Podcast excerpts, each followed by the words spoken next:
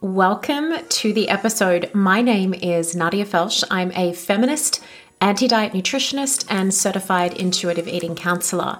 In this podcast, we explore the practical aspects of leaving the diet mentality behind and finding your own food and body freedom.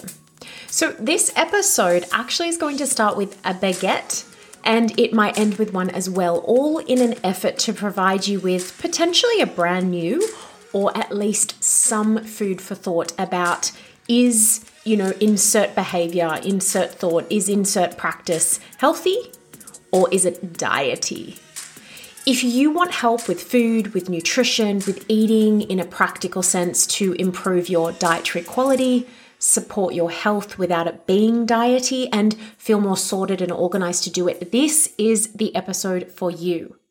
So a few weeks back, this is kind of this is where it begins. Okay, let me set the scene.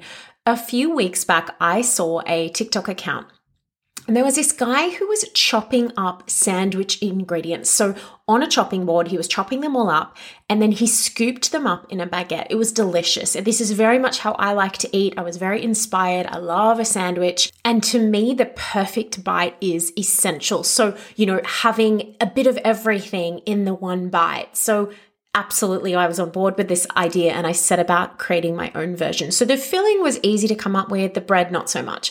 I did decide to go with the baguette. I purchased one to try out one day for lunch. But as soon as I touched the bread, which was unfortunately after purchase, I knew it was a red flag. It was it was too hard. So I did remain open. I put the sandwich together.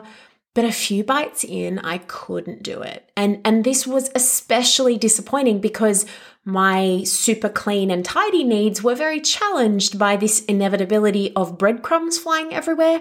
You know, you know what happens when you cut into crusty bread. In, in fact, too hard baguette, really. The, the crumbs were everywhere. I was, I was dead.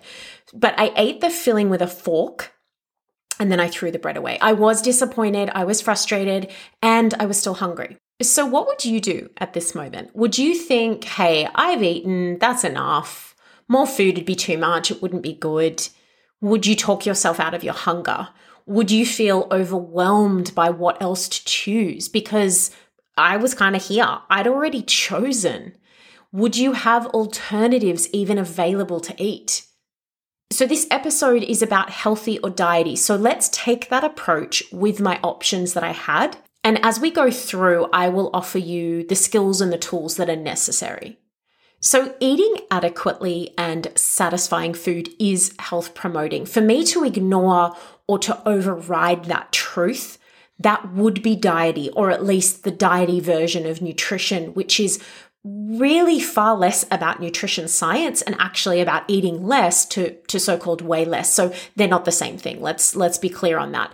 And I know this is true because I have nutritional and I have biological knowledge that isn't rooted in diet culture. It's because I have unlearnt the harmful parts and I've kept the core, the core knowledge. So when applied, this knowledge actually becomes a tool. So that's one of the first tools. I don't need to go, therefore, around in my mind about whether or not to eat because I know it is important that I do, full stop. I'm hungry, full stop. Being hungry and not eating to satisfaction is a cue it's a cue that I had picked up on in my body. That's also another tool, and that's a skill that I can and I did lean on in that moment, it, my own body feedback. This is healthy, this is not diety. So, next, we come with, well, what am I going to eat? I've established I'm hungry. I trust it's important. I don't have the brain gymnastics, you know, about this essential health fact. So, this isn't as overwhelming for me because immediately two options came to mind and I knew that both were possible with the ingredients that I had on hand. And I know because I have been in a place like that before. I have learnt what works for me, trial and error. I have learnt, therefore, also what to keep on hand for these worst case moments, these, these tough experiences. And if you want to explore that specifically more, I invite you to go and listen to episode 66. It will be really helpful on that point. So I have learned through experience, through noticing, through trialing different options. What is going to be most likely to work in this moment? I knew at that moment based on what I like, what satisfies me, what's accessible, and also what I can manage. So on this day, I ended up making a smoothie. I made the version that I most commonly have, the, the one I, I most frequently make, containing all the elements of a meal carbs, fat, and protein. And what I did was I adjusted the volume, knowing I had already eaten something and I wasn't that regular hungry I might usually be coming into a meal. So skills abound in this experience. I hope that's clear. Body connection and trust to the hunger and the fullness nuances, the satiety, the pleasure. So, for instance, for me, texture is really big. Other skills that I used here are logistical. The ingredients were there, so I had planned for this in the past. Past me met my current me.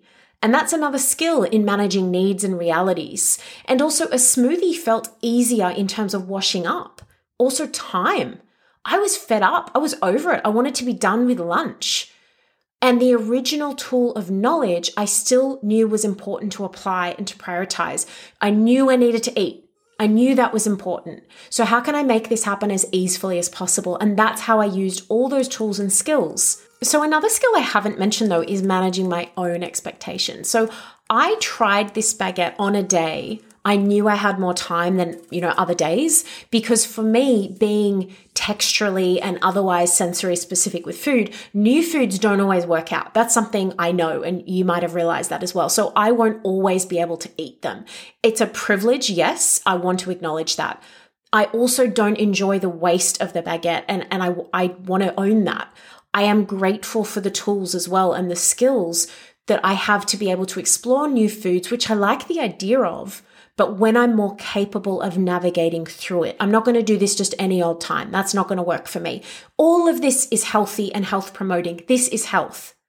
So, can you imagine what it might be like if we heard these ideas as we grew up with food? We learned these tools, we learned these skills, we learned these ideas. Imagine how you might feel right now about food. In summary, how I got here on this day I had a knowledge of nutrition and health without diet culture, which, when applied, is a tool. That's not diety. That is a tool, that is a health tool, absolutely. Also, I interpreted my own body feedback, the lived experience that I have, and the realities of my life. These are skills. And this is health. This is what we need to pursue health ourselves. It's not just knowledge and it's not just skills, it's both. And at the center absolutely has to be you, your wisdom, your life, your realities, because otherwise it is diety. Otherwise, it will all too easily fall apart when the baguette is too hard. Boom, I came back there. You deserve to feel empowered around food and have food more easily and practically support your health without it being diety. And it might be that you think you need a meal plan. It might be you think you need to see a nutritionist to get that solid sense of stability and support around food. Maybe you feel like I have tried it all.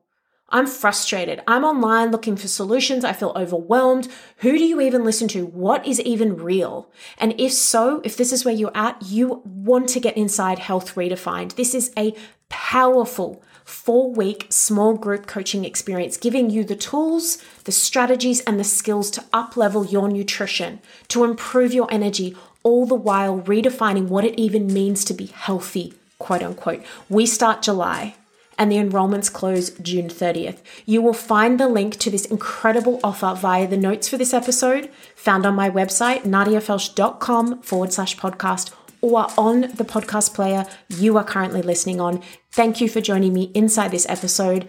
I look forward to being with you again soon.